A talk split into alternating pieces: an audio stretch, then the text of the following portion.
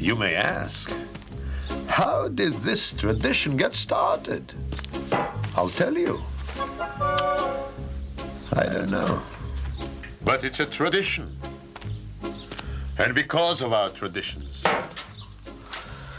every one of us knows who he is and what God expects him to do.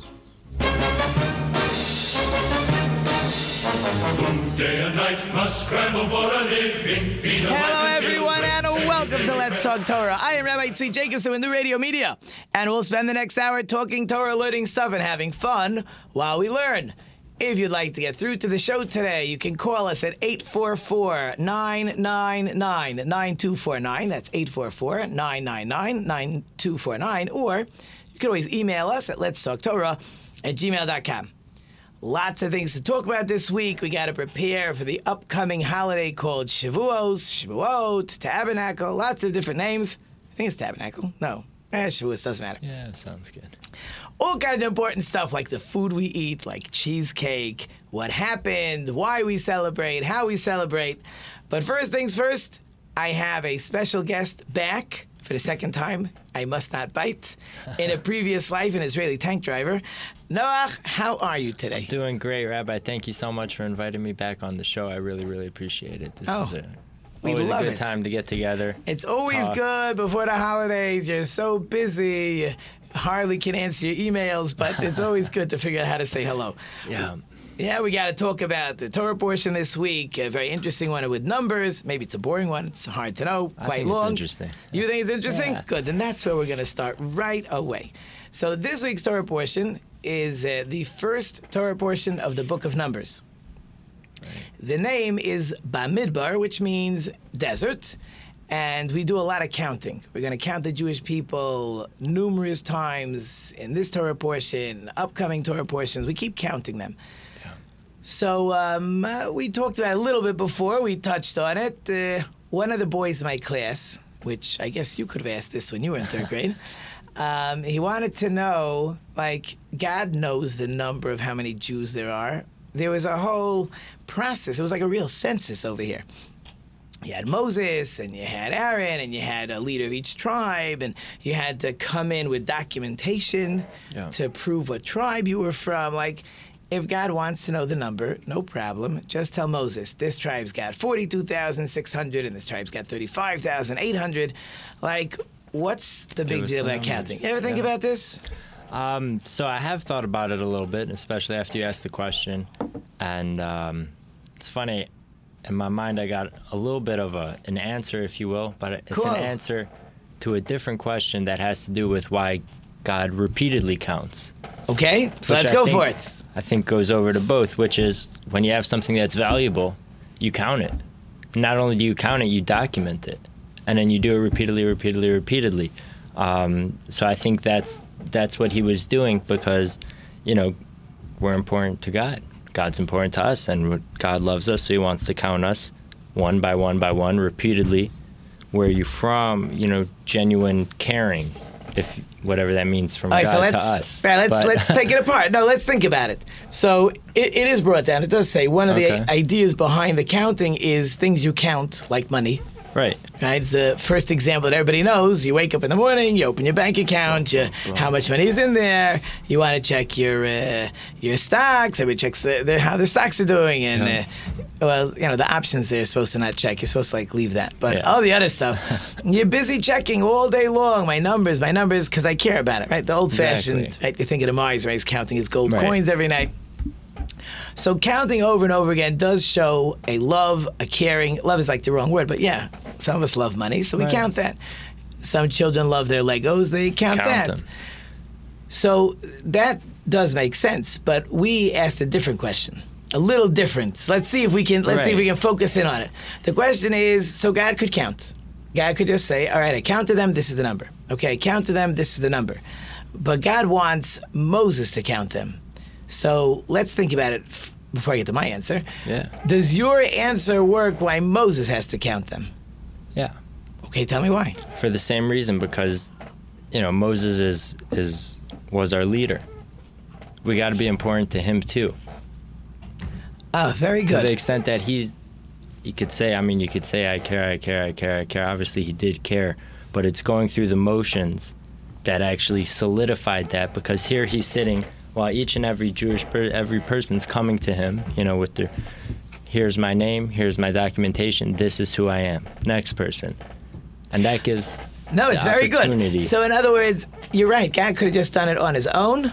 No problem. God loves us, but God is telling Moses or any other leader, Whoever, says yeah. you must. Well, again, you have to know what comes first.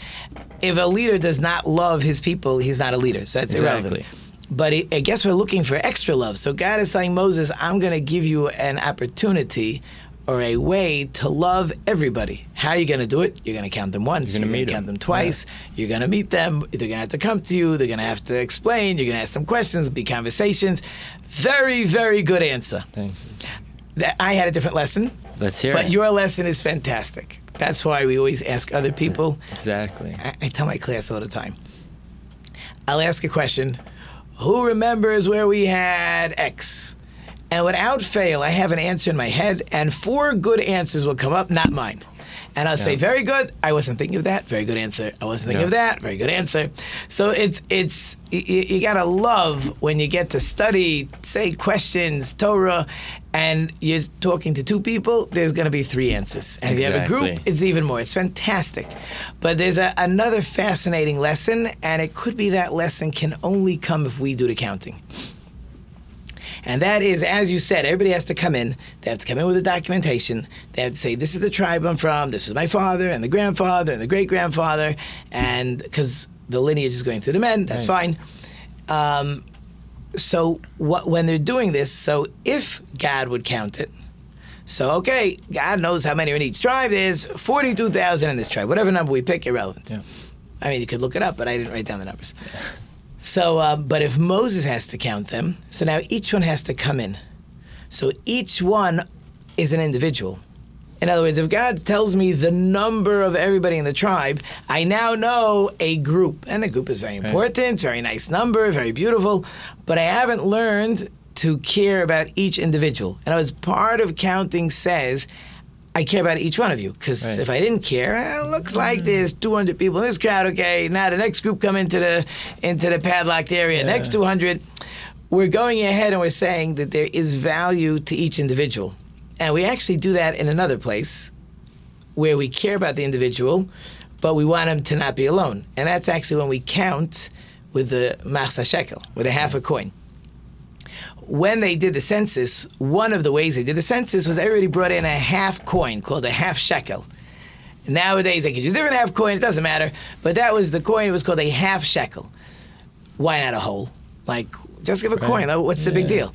So the idea is because if I'm a half coin, then I'm nothing, I don't want to say I'm nothing by myself, but I need, need my friends. half, yeah. Right? So I need to know I'm important as an individual, and I also need to know that alone I can't do it. I got to have somebody else come along for the ride. That's a great. That's also that's a great, great answer. Great explanation. That was the answer I actually gave to my class. I did not say Oh. your answer because I didn't think of your answer. Well, there you go.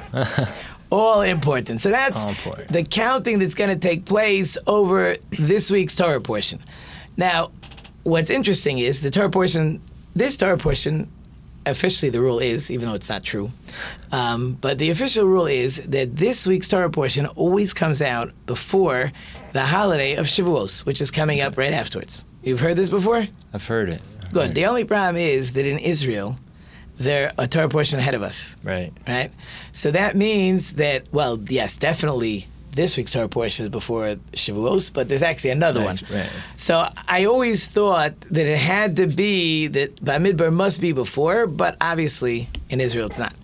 But it's close enough. Right. Now, it- generally speaking, the calendar is set up that this week's Torah portion always comes before the parasha, the Torah portion of Shavuos. So the question is, why?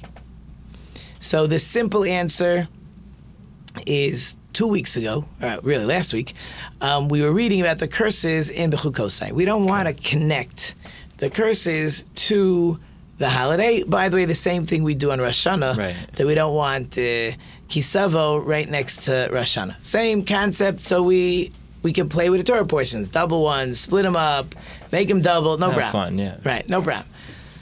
That's the standard simple answer. But the truth is, the verse, that first verse in Bamidbar, really is, which is for the most part pretty simple verse, right? God says to Moses in the desert of Sinai, "V'daber Moshe by- by- and he was by Mount Sinai, saying, that's what starts, like a whole speech. God speak. Usually, God said to Moses, saying. Here, God said to Moses in the, desert, desert, near by. Mount Sinai. So, what gives with that? If you know, no, clue, clue, no. Here we go. I'll lead you along. It's a good question. Let's uh, let's Let- get the ball rolling. Let's yeah. take it apart. So the, a similar question is asked. Eh, The Jewish people leave Egypt. We're supposed to be on our way to Israel. right. And it even says God took us the long way, he could have taken us the short way. So my class says to me, well, well, we got to go to Mount Sinai to get the Torah. So I said, why can't they get it like in Israel? Like, what's the big deal? Right. And I also think go to Israel, and if it's so important, so leave Israel, go out into the desert. It's not a big Get deal. the Torah, come back. Yeah, like, exactly. yeah. If this is the location, what what is the benefit of getting the Torah? What is symbolized or what is symbolic about getting the Torah in a desert or by this Mount Sinai? That's really the question at hand. Mount Sinai is easier answers, Right. but but we're, I would rather focus. You can say whichever one you want first, but I want to focus. Is there a benefit or is there something symbolic about receiving the Torah in a desert? There's got to be. I mean, obviously there is Okay. an answer. Uh, right off the top of my head, I don't. I don't have such a good answer. I think it might have some correspondence to all the time that, you know, Abraham, Isaac, and Jacob spent most of their time in, in the deserts. You know, they. They were alone. They were alone. Shepherds They got were, to hang out with. God. There's what to be said when there's no cell phones ringing right, when you're trying to commune with God. Yeah, that's for sure something so good. there's what to be said for that. Um, obviously, Sinai, why that mountain in particular? They had know, how many reasons are there? Tons and tons and Ton- tons, tons, of reasons. But we're gonna back up on Let's- desert first. let's I'm go gonna back to We're gonna back up on desert. So, so you probably heard this. You know, uh, people go to different schools. They want to study in this school, want to study in that school, want to study in Israel, want to study on the East Coast, they want to study here in Detroit. People pick whatever uh, seems to work for them. But imagine if somebody were to say, uh, or would it be a correct statement to say, oh, the only place you could really study Torah is in the city of blank?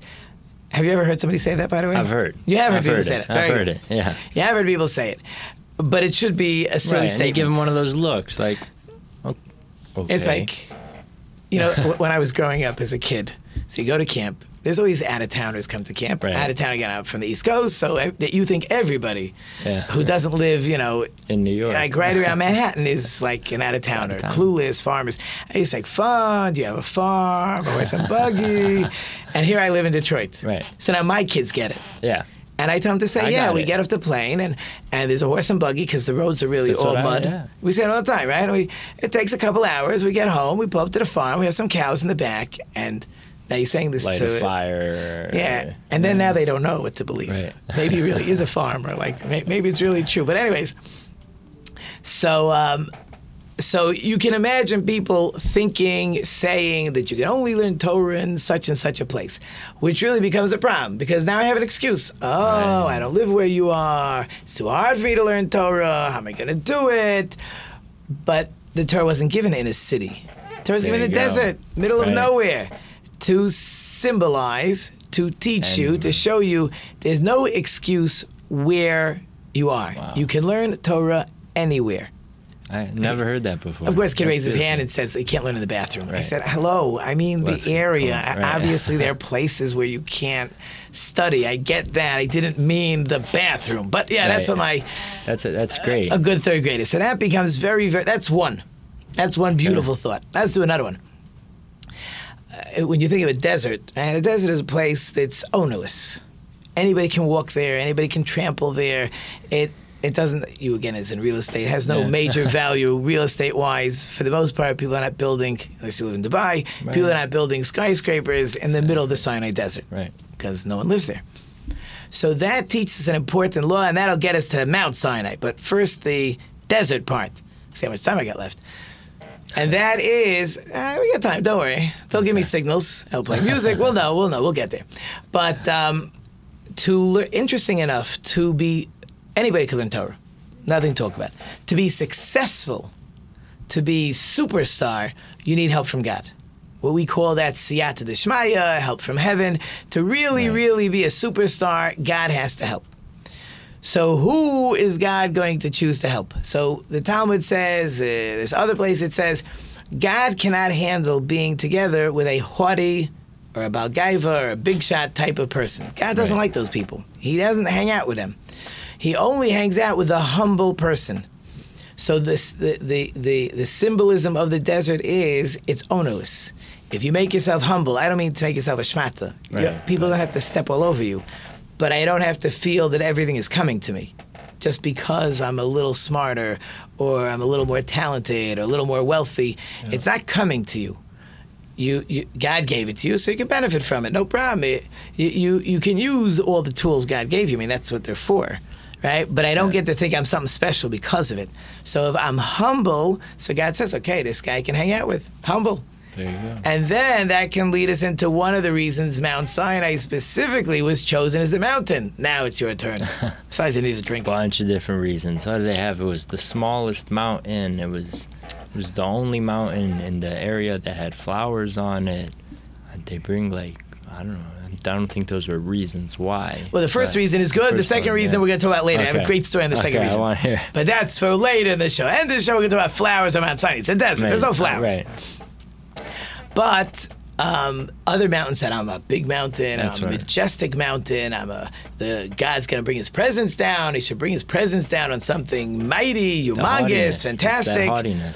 Right. want to ah, so of. God says, I'm showing you it's got to be with humbleness. Mount Sinai, it's a mountain. That's the thing we got to we got to focus Right. on. It's a mountain. But it's not haughty. It's it's a low mountain. So again, it, it's teaching us that if we want to be successful in study, now by the way, you want to be successful in anything. People like to work and do business deals or or anything or a family with people that are not, as we say, full of themselves. Exactly. Right? So God wants to hang out with me if I'm humble.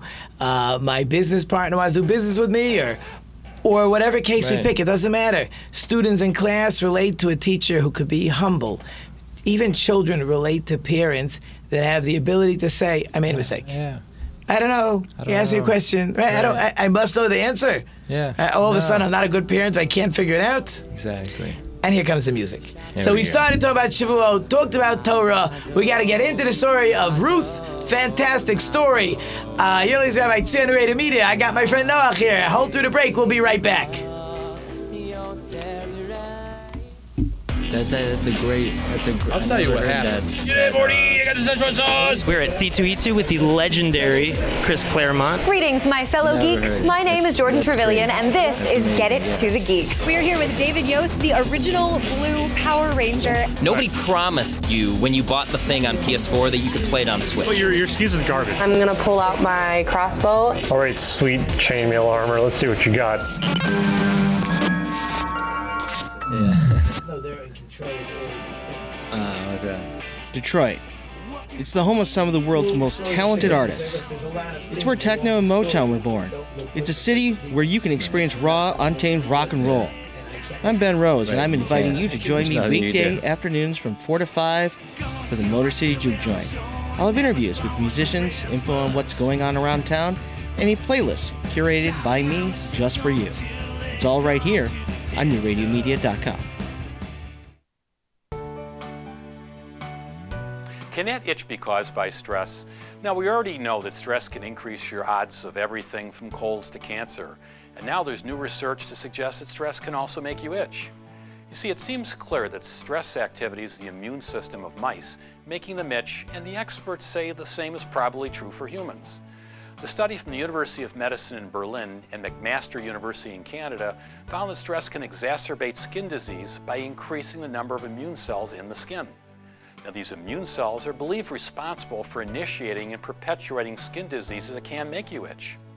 The report in the American Journal of Pathology indicates that doctors were able to prevent stress induced increases in white blood cells in the skin by blocking the function of the proteins that attract these immune cells to the skin in the first place. Now, more work is certain to come in this area of research. With another prescription for your health, I'm Dr. Jim Bragman. Tree is just a tree, then who and what are we? I am you and you are me, don't you see? And we're back with my friend Noach Tolwin, talking numbers, talking Torah, talking the holiday of Shavuos coming up, but we want to talk stories. Everybody likes stories. So what happens is um, in the in the Tanakh, um, there's five what are called Megillos or Megillot. They're, they're like small stories. The most famous, of course, the story of Esther is one of those Megillos. We, we read that on the Purim holiday. Um, there's one called Eicha, written by Jeremiah, which is about the destruction of the temple. We read that on the 9th of Av. Um, there's something called Song of Songs by King Solomon. We read that on Passover. And there's also Ecclesiastes, if I pronounce it right, Koheles, that we read on Sukkot. And Shavuot, we read like the smallest one. It's called Ruth. It is the story of Ruth. It is the story of a convert. And uh, there's, there's lots to learn. Maybe we'll pick up some of the pieces. We got to get through the story, you know, but we'll do the best we could. Yeah. And as I was telling Noah during the break, uh, the Torah never shies away from saying when somebody does something wrong. Do we always understand what they did wrong? Is it is it uh, do we look at it with a microscope? Yes, the Torah definitely uses a microscope to look at great people to say they did something wrong. But the purpose is for us to learn from there. So let's get into the story. So um, it is not clear when the story actually takes place. It takes place somewhere between after Joshua conquers the land, the Jewish people have spread out uh, before King Saul comes along. So it's in a 350 year window. Earlier, later, not clear, not so important. Just to give you a little background historically where it's coming from. So, um, so one of the leaders from the tribe of Judah, his name was Elimelech. He has a wife, Naomi, or Na- yeah, Naama, probably Naomi, and two sons, Machlon and Kilion, and he's a very wealthy, important person. And it seems there was a hunger going on, and he was wealthy. And when there's a hunger going on, people line up outside the wealthy man's door guy. and says, I, "I need help. I'm starving." And and for whatever reason, doesn't say why, um, he did not. I don't want to say didn't enjoy. He did not want to give charity to all these people. So he basically picked up his family, picked up his money, and he packed out of the land of Israel someone who loved the land of Israel, it's a little hard to imagine Yeah. just packing out. Hey. Um, and that, by the way, is problem number one. Problem Right. number one is that's not a good reason to leave the land of Israel. Uh, the to- Anywhere. right, and nowadays could be debatable because we're still in exile. That's fine nowadays. But when the Jewish people are living there, and there's and there's the tabernacle or there's the temple, and and God's presence is there, you can't just pick up and leave. Right. Maybe you can't study Torah. You need a certain rabbi. Fine. You got to get married. Fine. You, you can't make a living. Fine. Right, but this one doesn't count, right? You make too much of a living. That's it. Yeah. Right. To, make, to be doing too well because you don't want to help people, that's not good. So he moves into what's called the fields of Moab, uh, nearby, near the land of Israel. And God is trying to send messages, and he uh, starts losing his money and starts selling his fields and becomes poor. And uh, and Elimelech is not getting the message. Right. As if God is punishing somebody and everything is going south, you're supposed to either sit down yourself and say, "What's going on? right? What gives? Right? We call it a cheshbon hanefesh. Uh, What's happening? No different than a boss calling in an employee and saying, like, uh, "Why is it not working? What are we doing Right. wrong? Right? Your sales are not where they belong. Your whatever I'm expecting from you is not where it's at." So either we can figure it out if I'm a nice boss, like we know you're a good guy. Let's figure out what we need to do, or, uh, or it's not going to work. And Right. it's been fun. and I'm going to let you go. Exactly. Or you go to your rabbi and say, Rabbi, this is happening, that's happening. What's going on? Right? What's that? Right. and uh, but he doesn't do it. He dies. He dies. The children, Machlon and Kilyon, don't figure out maybe we should head back. They Right. stay, and they get married. They actually marry the two either daughters, granddaughters. They're princesses Right. from the king of. His, I think his name was Eglon, the king of Moab. So they're not Jewish Right. and it is debatable if they converted Um, if they didn't convert, if they converted only to get married, very not clear. As we're gonna, because we're gonna re-go through the conversion process as the story moves along. So he marries these two, this Rus and Arpa, and they're married. I believe it says ten years.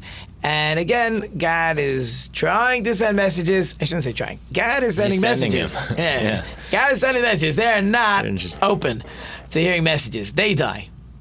So now you have um, these two widows. We have three widows. Yeah. Now you have Nami, who's widowed from her husband. Her kids have died. They have no money. Right. You have this these two princesses, this Rus and Arpa. And uh, and Nami says, "There's nothing for me here. Let me go home. That's great. Let's Back go to home. Israel. Back to Israel." So Rus and Arpa want to come along. So Nami's a smart mother-in-law. Like, what am I gonna do with you guys? Right. Like, I don't got kids. Right? You're not marrying my kids. I have no more kids. Right. So you're coming back with me to Israel for what? You're a princess. Go, Go right. home. Be a the king. Princess. Be a princess. The king will marry you off to somebody, somebody wealthy. You won't be poor. You, you know, I- love you guys. You were great to me. You're the best daughter-in-laws ever. But there's no point you hanging out It's with not me. happening, right? So interesting enough, one of the sisters, Arpa, she cries, she escorts, and there's a lot of reward for that, and she goes home. Right. And interesting enough, she will have a very famous son. You know who her son was? I don't remember who it was. He was a giant of a guy, a monster. remember. His name was Goliath. He was that okay, giant yes, Goliath. yes, yes, yes. That uh, King David is gonna is gonna battle with. Right. So that's Arba. She's out of the picture. Rus says, "I want to come." So Nabi says, "Come on, what are you coming for?" So Rus says, "I want to be Jewish." So Navi says, "You want to be Jewish? Why? We have rules and regulations." And she tries to convince Rus not to be a convert, which is the rule, by the way. Right. Uh, Somebody knocks on the door. We don't say. Come the- the- on in. Right now, the Jewish religion, and not saying we're not accepting. We're very accepting. You want to make sure they're for real. It's got to be for real. Right. You know why it's got to be for real? Why does that be for real? Because uh, you don't want to. You don't want to become Jewish. You know, convert. Right. And then now, you know, now you throw it all away. Because good, you're saying good, right? Leads to a lot of consequences. yeah, yeah, in other words, there, there's no backsies. Right. Is the way I say it. Right. Right. In other words, Either you us convert, or right? you're not. Right. You convert. Now you have all. You have now 613 rules and regulations. Right. You're not Jewish. You have seven rules and regulations. You'll get heaven for that. Right. So you want to be a good person, be a good person. You want to be Jewish, you just need to know what you're getting into. Exactly. I had a guy we interviewed months ago. He, the conversion process is over two years. Yeah. The courts, Oh, they, yeah. they want to make sure, and they put you in neighborhoods. What kind of person are you, and can you handle it, and you practice it, because you got to know what you're getting into. Yeah. And you walk in one day and say, "Today I'm converting," and tomorrow you say, "Change my mind." There's no changing. I, I grew up with this stuff from my father. I mean, Yeah, I your saw, it, an I saw it go every which way you could. Saw people do it a year and a half, you know, three days before their conversion date. I don't really know if this is for me. Same thing, you know, they just sit there. It's 613 kids. It's a lot. It is. If you're not ready. I did not know your father did conversions. Also, I did not. I mean, was at least involved in them. Yeah, he's involved in. I don't know if he does them, but he's he's definitely Right, he doesn't do them, but he's involved. But but that's the point, right? And it was three days before you've had a year, two years to Right. understand, and no one complains if you back out. There's no, Yeah. no one is pressuring. Yeah. That's the last thing Some of these people, they'll still come to our house for dinner, Oh, yeah? touch with my father. Yeah, I mean, they're good people. They're good people. They're good friends. Yeah. One has nothing to do with another. But if it's not for you, it's not for you. So so Nami tries to convince her not to come along. And Ruth says, I'm coming. Whatever you say, I'm on my way. Fine.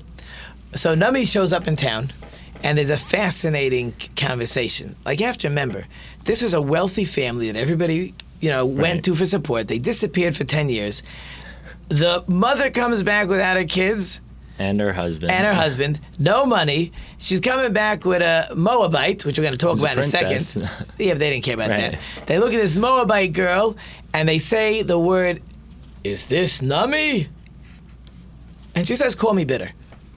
What were they trying to say when they say, "Is this Nami"? You know what they're trying to say? Is this no?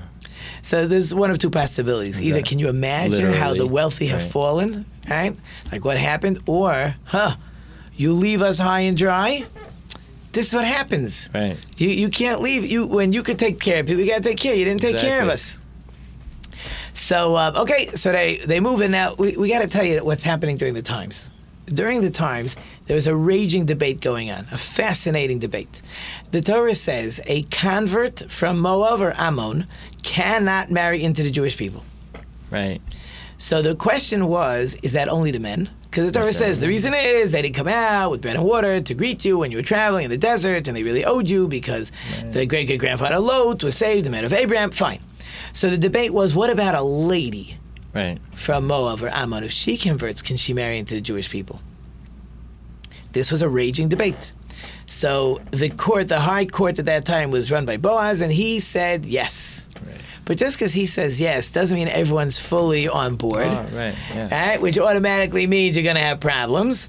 And so the people are looking at this girl coming in, even though that court says you can right. marry her. What if they change their mind? What's going to be? This is a very important Exactly. topic to come.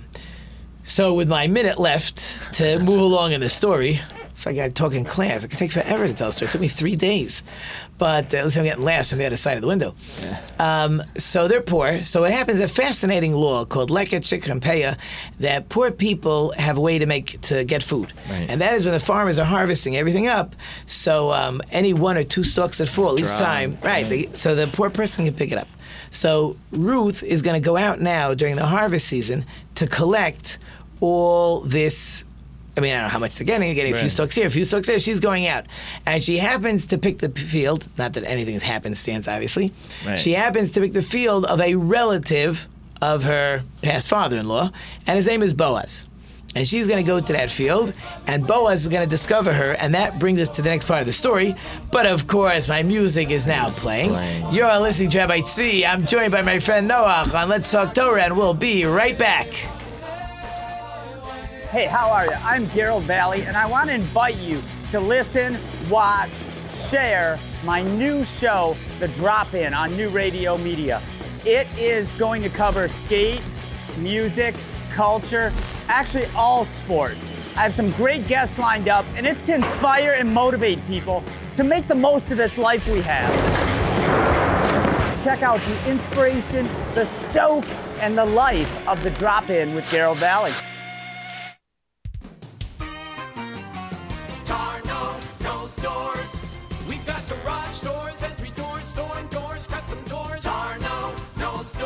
Plus, the latest LiftMaster garage door openers and the toughest retractable screens on the market, all by the push of a button. Tarno Doors is celebrating its 50th year anniversary and is the recipient of the 2016 Subcontractor of the Year from the Home Builders Association. Tarno knows doors. Tarno knows doors. Surfing the internet can be good for your brain, especially if you're getting up there in years. UCLA scientists say that the internet searching helps to stimulate your brain function by triggering centers in your brain that control decision making and complex reasoning. In a study to be published in the American Journal of Geriatric Psychiatry, the researchers say that using the internet to seek out new information might stimulate the brain enough to sustain brain health and your cognitive ability. Before the computer age, the one activity that was linked to an active mind was solving crossword puzzles. The fact that even simple tasks like searching the internet might enhance your brain circuitry suggests that our brains are really sensitive to mental exercise and actually continue to learn as we grow older. So using an internet search engine such as Google produces the same brain activities as reading, but it also increases activity in areas of your brain that control decision making and complex reasoning. With another prescription for your health, I'm Dr. Jim Bragman. If I were a rich man, yabba dibba dibba dibba dibba dibba dibba dum. All day long, I biddy biddy bum. And we're back after we're busy talking about how people count money at the beginning, and this is the song they lead me in with. Okay, very good, Ethan. Very, very good. So let's get more into our story. Okay, so here we go. So, um, so she's collecting, and the the owner of the field, who owns many fields, is Boaz, shows up, Right. and he sees this Ruth, this Rus, Rus, and uh, and he asks his guys, "Who's the girl?" Right, which happens to be a funny question. Perhaps she was very modest. It's an interesting question. Why is, he doesn't ask who the other poor people are? Maybe he didn't recognize them. Maybe she didn't recognize her. Said, "Oh, this is Ross that came back with Nami for the fields of Moab." Oh, he calls her over, Right. and he says, "Oh, you're we're related." Now, just because he said we're related, he didn't go ahead and just hand her money and go home. That much he didn't do. But he said, We're related. Um, so, since we're related, you're coming collecting my field. First of all, I'm going to tell the boys not to bother you. Because poor people are busy collecting everything that falls. Yeah. Really, Yeah. only one or two stalks at a time that fall, not if a half a dozen fall. Right. So, and you can imagine they're like under the feet. They're, They're in running, the way. yeah, they're and they're trying to gather. I- I'm telling my boys not to touch you, not to bother you. If you're thirsty, come to the tent. We got Get water here for you. You want to have a snack over here that the workers Got get? some food. Get some food. Um, okay, so she appreciates it, whatever, and and uh, and he tells her, "You hang out in my fields. Best place to hang out." Uh, later that day, she comes home with an arm full of stalks, and Nami said, "Where this all come from?" And she said, "Oh, I, I don't know. I was in this guy Boaz. I don't Right. know, Boaz. He's a ah. relative. Yeah, hang out with him." So the next few months, because the harvest season takes a couple months between Right. the wheat and the spelt and the and the barley, which is earlier. So for the next few months, she goes ahead and she hangs out in those fields. Okay, brings home, store it away, whatever they do with their with their stuff. And Nami says to Rus, "It's time to take care of you." Real now, there's a concept called yibum. I believe in English it's levirate, whatever that means. No one knows. What it really means is like this. You really just go back to the old farms, right? Yeah. On the old farm, what happened? So the the oldest son, right, is the one that took over the farm when the father died. So what happened if one of the, if that son died without any children? Right. So it was, it was like it was sort of messing up the hierarchy of who's running the farm. So there was a concept. It could be anybody in the family, by the way. There was a Right. concept that someone in the family, if he didn't have children, should marry the wife. Uh, and that sort of fills in the slot of this missing relative. That was the original concept. Once the Torah was given, it changed to only brothers. So if a brother dies without children, another brother has a mitzvah to marry her. Right. That's one way. We could do something else. If they don't want to get married, it's called chalitza. But the overall concept exists, even to any family member. So Nami says, you know, you married Machlon, had no kids. This is like a cousin. So really, he should marry, you. marry you. He should marry you. So again, it's not exact. He could say, "Come on, this is not the real deal," but Right. but the request could be made. So Nami said, "Here's what you're gonna do. You're gonna go tonight when everybody's gone. Boaz is gonna be sleeping in the field because I told my class like the best time to to steal from a farmer is after he's done all the plowing and Yeah. hoeing and seeding and harvesting and winnowing and threshing. When everything's done, now I'll steal it. take the work. Right? Right. So the owners would hang out in the field. Very normal. So she said, This boy is going to be sleeping there. You go to sleep by his feet, and uh, he'll tell you what to do. Sure enough, he wakes up. Uh, uh, What's going on here? It's dark. Who is this? Who's here? So Rus says, It's me. And you're supposed to marry me. You have to redeem the fields of my father in law, and you're supposed to marry me. oh, yeah. And it was with this Yibum concept. Right. So Boaz says, very good. But now listen to this, it's like fascinating. He says, but I'm not first in line. Right. And I was, the, if there is, there's for sure a mitzvah to redeem the fields. Is it really a mitzvah to marry Rus if you're not a brother? Not really. Right. But you're sort of attaching the mitzvah of redeeming the fields to marrying Rus. Is it a closer relative? Closer relative. So, um, so Boaz says, tomorrow I'm going to go speak to this closer relative. And uh, he has first dibs. Right. If he wants to redeem the fields, he has the right first. If he won't do it, I'm next in line. So the next morning, uh, Boaz goes to the gate of the city. That's where no, that's where everybody hung out. Business. You ran into Right, everybody. yeah. That's where the court was. And he calls over. You know what his name was? This other relative. His name is um, John Doe. John Doe. Oh, Plony Almoni. Yeah. No name, Mr. So and so. And uh, you know why we don't know his name? We don't know his name. No, but why not? We know Boaz, whoever wrote the verse, could have written his name. Why don't we know his name? We don't know his name because he chose not, to, do, the mitzvah. There we so go. you don't want to do the mitzvah, we have no use for you. We don't want to say your name, right? So Boaz calls him over and he says, "Okay, we have ten men here. You know, our your brother, um, he sold his fields. No one redeemed the fields. There's a concept in Israel that when you sell your fields, not nowadays, but Right. in those days, you sell the field. So the closest relative has really, and then it keeps going, it spreads out, Yeah. has a, a, a mitzvah to go ahead and redeem the fields. You keep the fields in the family. That's the idea. Right. And the depending on how many years, but for the most part, the buyer can't argue because we're not selling permanent in Israel. Anyways, the Jubilee year, it, all goes, back. Right. So we want the fields to stay with the family. So this Ploni Amoni says, huh, mitzvah, I'm in.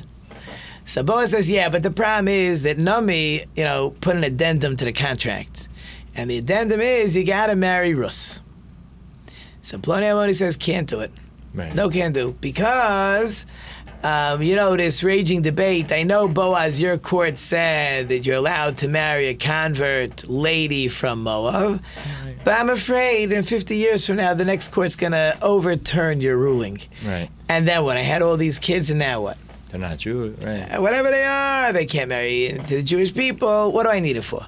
You do it if you're so happy about it. Right. So Boaz says, no problem. Let's go.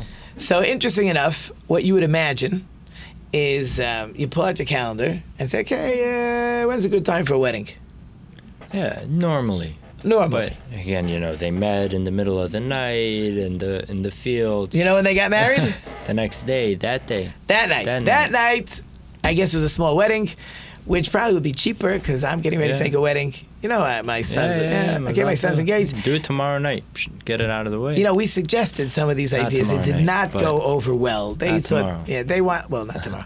they want a lot of people by the wedding. Okay. And we didn't say, you know, it doesn't really matter. Like, Right. you know, who really cares? We can do it in the backyard. Did not go over well. Fine. We want to keep everybody happy. So in any case, in any case, um, so Boaz marries her that night. Um, you may know this, you may not. Certainly a lead-on question. Do you know when Boaz dies? He's like uh, he's like over 100 years old. He dies the next morning. The next morning. Next okay. morning. So they're married one night. His funeral is the next day. Wow. You can think whatever you wish. This is a roller coaster of I'm not emotions. going there. yeah. Now, what's fascinating is that King David is the great grandson of Rus. This whole wild story, just not normal way of having lineage that you would think would lead to the great King David, comes from this story. right. But it, I mean, obviously, you know, we're all Monday morning quarterbacks, right? We're all very good at this, right? But um, if you could imagine if Boaz would have said, you know, next week Tuesday probably works for me, but if not, you know, in a month from now I got a slot on my calendar. He's dead, He's dead. and he lost the opportunity for King David to come from him. Exactly. That is that to me. That is like one of the most fascinating lessons of of don't delay. Yeah. And of course, it's always too late to know what you missed out on when you Right. delayed. But but you see what he could have lost out. on. Um, but he does marry her. He does have a child, and eventually, a few generations later, le- leads to King David. And that, by the way, is the end of the story of Rus. So now that we got to the end of the story, a very beautiful story, right? Right. Great story. We love stories. What does this have to do with the holiday of Shavuos? After I didn't let you talk so much because I'm the This is when it happened. This is the time when it happened. First answer is the the story happens during the holiday season. But I'll be honest with you. That's not a good If that's answer. the only reason, Come on. there got got to be more to more to the more to the reading than that. There's got to be. There's got to be. Um, just trying to think. I don't. I don't remember from your class when I learned, but There But, must be um, something to review what you learned. I don't know, twenty that was twenty years ago. I have no idea. Usually, children in my class are nine or ten. like it's, yeah. it's been a There's while. got to be a way to review it. Got to be. a way. Um, That's why I bring in. Yeah. to make sure that you're reviewing. But um, interesting enough, um, one of the answers is just like um, on the Shavuos holiday, the Jewish people accepted all 613 commands. Even though again, we got the 10 commandments, but we accepted all 613. So to a convert also accepts Right. all 613. Yeah. That's one connection. Another good connection is um, people ask me this all the time, but you got to think about it. Um, was Abraham Jewish? Right. Abraham, Isaac, Jacob, was he Jewish? I mean, he may have his buddies with God, Right. right? Maybe he keeps his commands. What made him Jewish? Right. And people tell me all the time, yeah, Abraham, Isaac, Jacob, they're Jewish. I don't made know. Jewish? Right, what Right. made him Jewish? Well, we received the Torah, we became Jewish. we were always the children of Abraham, Isaac, and Jacob, and Abraham, Isaac, and Jacob knew what all the commands are. All that's true. But, uh, and it's debatable by the tribes. Uh, uh, the 12 tribes had an ongoing argument if they're really Jewish, if they're not Jewish, that's a conversation for another day. We're not doing that now. So, Rus becomes Jewish. Or become Jewish. We became Jewish. So these are all good, okay. fun, interesting Answers, yeah. stories. So now that I got through the story, we got to talk about the holiday. Let's talk about that. So let's let's talk about the holiday. So you know you know what's fascinating about this holiday? Um, a lot of things. Yeah, there. Well, yes, we'll get there. There is no specific mitzvah attached to the holiday. No matzah. No no no palm branch. You know, like I'm sitting. Am I better now? I was getting so cozy. Ah, they made me move over, and they're laughing at me. We're gonna take care of that later. Um, anyways, no palm branch, no no matzah, no shofar blowing, no fasting, no lighting candles. There is no command attached to the holiday. You ever wonder why? Every time. Every time. Every time. And you didn't ask your father for an answer. Every time. No, because by the time I thought to ask of it, It was the next it was holiday. already next holiday. All right, next holiday. So one of the reasons is because that's the whole point. In other words, we Just a became holiday. right. We became who we became. We don't need a command to help us recognize what this holiday is. This holiday is we became the Jewish people. We accepted God's Torah. We can have holidays. Celebrate. We can have holidays. Uh, this I did read in that uh, article. I tell you that that I don't like the newspaper, so we'll leave them nameless because they don't advertise anyways. Great. But um, but somebody said, you know, the joke always is right by the Jews. You know, um, they they they wanted to they wanted to kill us. We conquered them. We won, so let's eat something like Right, that. yeah, you probably like know the that. phrase better than I yeah. do. So the eating part is true, but the conquering and winning, that's not this That's not holiday. right. This holiday is just celebrating that the Jewish people became the Jewish people, and we have the opportunity to Wow. celebrate and relax and enjoy. But we do eat. With cheesecake. Ah, and with my minute left, um, yes, everybody's favorite food. It's on my LinkedIn page.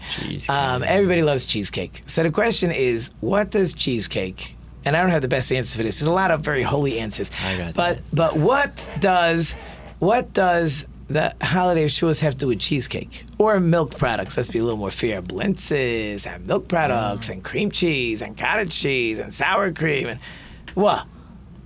So I don't remember 100% how it works, but I'll take one. Before they didn't have uh, pots and pans to use right after they got the, you know, Very they good. received the Torah.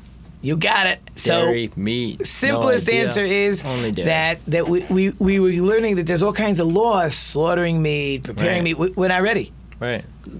We just It's got the Torah. overload. We don't know what to do. We can't prepare all our meat, but milk products are easy to prepare. Since milk products are easy to prepare, not that cheesecake is easy to prepare, but that we can handle. And our show is flying, flying. I have one quick segment left. I don't know what we're gonna get through, but I do have a story about flowers. So you're listening to MIT, joined by Noel Tobin, and we're gonna be right back. And in Hi, I'm Andy. And I'm David. Join us for fun and adventure on our new show, Podquesters, where we fight through imaginary battles and pray to the dice gods for good rolls. Yes, it's an epic sweeping adventure. We try to fulfill our destinies without driving the Dungeon Master crazy. I thought that was the point. Anyways, check us out here on newradiomedia.com Fridays, Podquesters. See you there.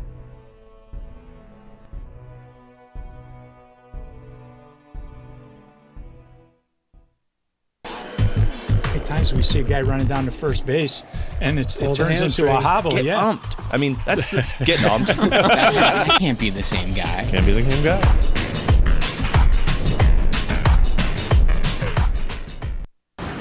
Yo, what's up? This is your boy Walter Jones, also known as Zach, the original Black Ranger, and you are geeking out with Geek Geektainment Weekly at New Radio Media. It's market time.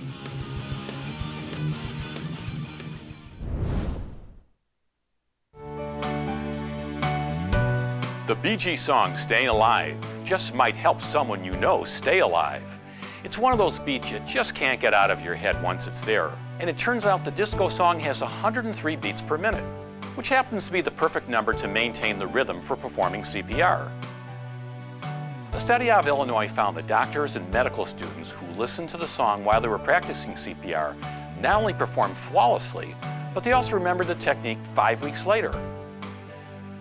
The T's to CPR are performing the technique aggressively, that is, pushing hard enough and pushing on the chest fast enough to force the blood to where it needs to go. So when it comes to proper technique, it turns out that compressing the chest to the beat of staying alive really can help the victim stay alive. With another prescription for your health, I'm Dr. Jim Bragman.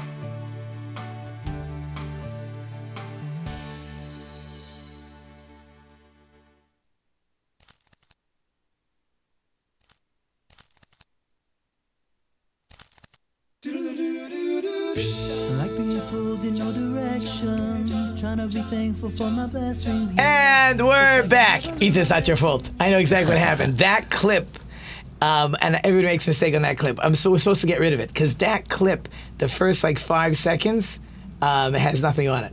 So every time we try it, we think it's your fault. It's not your fault. so you can get it off the uh, off the stuff or get somebody to cut it.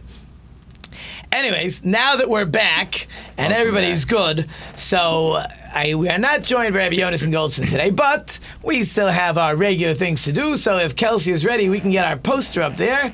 I have the thumbs up. So no, you can see right behind us, we have a letter. No, you can't see it. You won't see it, no, but everybody else can see it. I'm looking Uh, at it. Yeah, you're looking at it. Uh, we do a letter of the Aleph Beis every week, and this week happens to be the fifth letter is the letter Hey. Very interesting letter because it's it's almost there's nothing to it. In other words, the Hey sound is just breathing. And it even says God created the world with that letter because Right. there's nothing to it. It's all air. So, and I have to have a word every week. So I figured a good word this week is Har, like Har Okay. Sinai, Mount Sinai.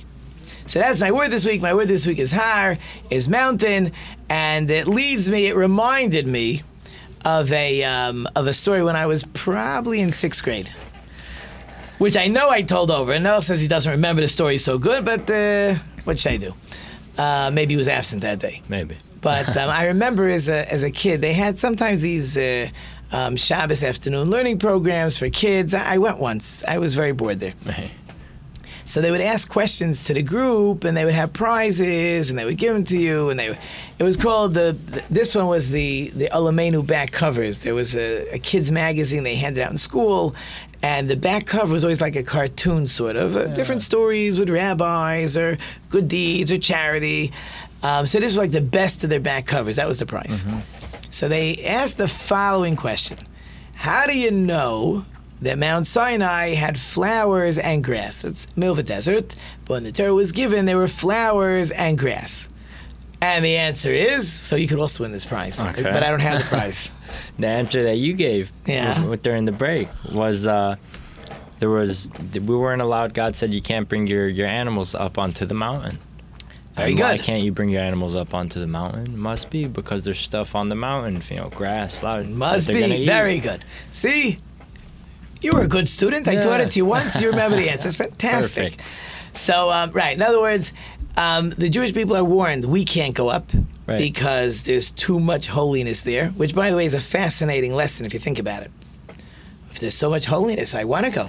Yeah. Why shouldn't I want to go? So God says, because you're going to go, you're going to die. You gotta be ready for it. So you're gonna die. So, but I want the holiness. What if I say I'm willing to take the extra holiness, even though it's gonna kill me? Is there anything wrong with that? Yes. Why? It happened. It's a story that happened. No. You had Aaron's two sons. Right. you know, that, I don't think they knew they were gonna die. but they were they went in to take the holiness before they were ready. Right, but- God said it's too much holiness. It's not for you. Yes, but they, they didn't said- know. And as what if we would have told them, guys, if you walk in here, you're dropping dead? Would they do it?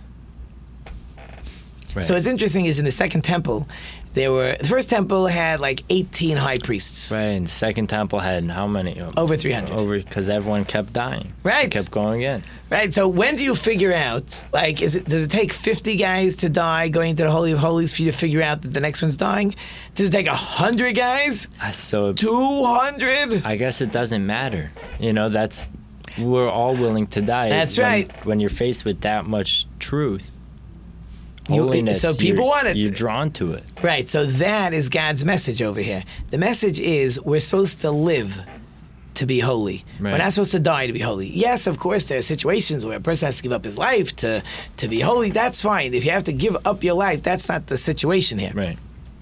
The situation is I could stay off the mountain and live and then be able to fulfill. God's uh, commandments, Yeah. or I could climb on the mountain and get killed and die. So, uh, so God is telling Moses, he's saying, warn the people, I don't want them to die to do the commands. I want them to live to do, the, commands. So now in that message, you're saying don't let your animals go up either. Right. The So animals that, could that care less. an issue, though. Yeah. The animals could care less. I mean, I Right, guess. so gonna like- well, you're gonna make sure that you build fences. That's the Right, bottom line. You have corrals. You're gonna keep your animals in the corral. They shouldn't go Right, okay. wa- wander around. That's your job to take care. Because you would think that you know if if we're not allowed, then definitely not the animals because you know we're holier. Right, I wonder. Yeah, but they have no soul. I, I don't know what happened. But the bottom line is, God said they can't go up. Right. Why would they want to go up? That's why would they The wander food, onto right. a rocky mountain? Because there's flowers, there's grass. We actually, you know how we symbolize that on the holiday.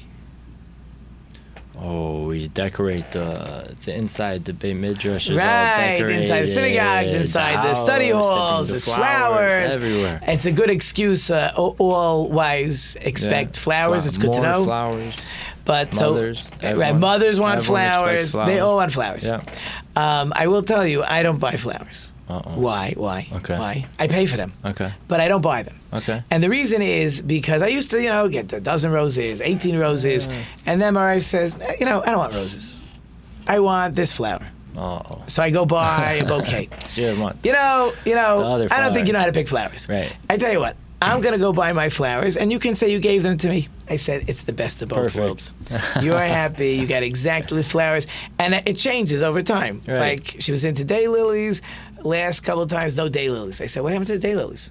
Said, no, no, no. I I changed my mind. I got bored of them. So she's happy. I'm happy. But flowers is something that people like to give. It reminds them of what happened by Mount Sinai. And uh, of course, I don't remember when we end, but I think I have about 15 seconds left. Here we go. So therefore, we're going to wrap it up. Thank you to our wonderful sponsor listeners. You know, I couldn't do without you. Thank you to my wonderful production team. Bunch of new people here today. Ethan, Kelsey, Stephen, Cole. I hope I've left you some food for thought. Until next week, I am Rabbi Tzvi Jacobson. You've been listening to Let's Talk Torah on Radio Media. And until next week, don't forget to think about it.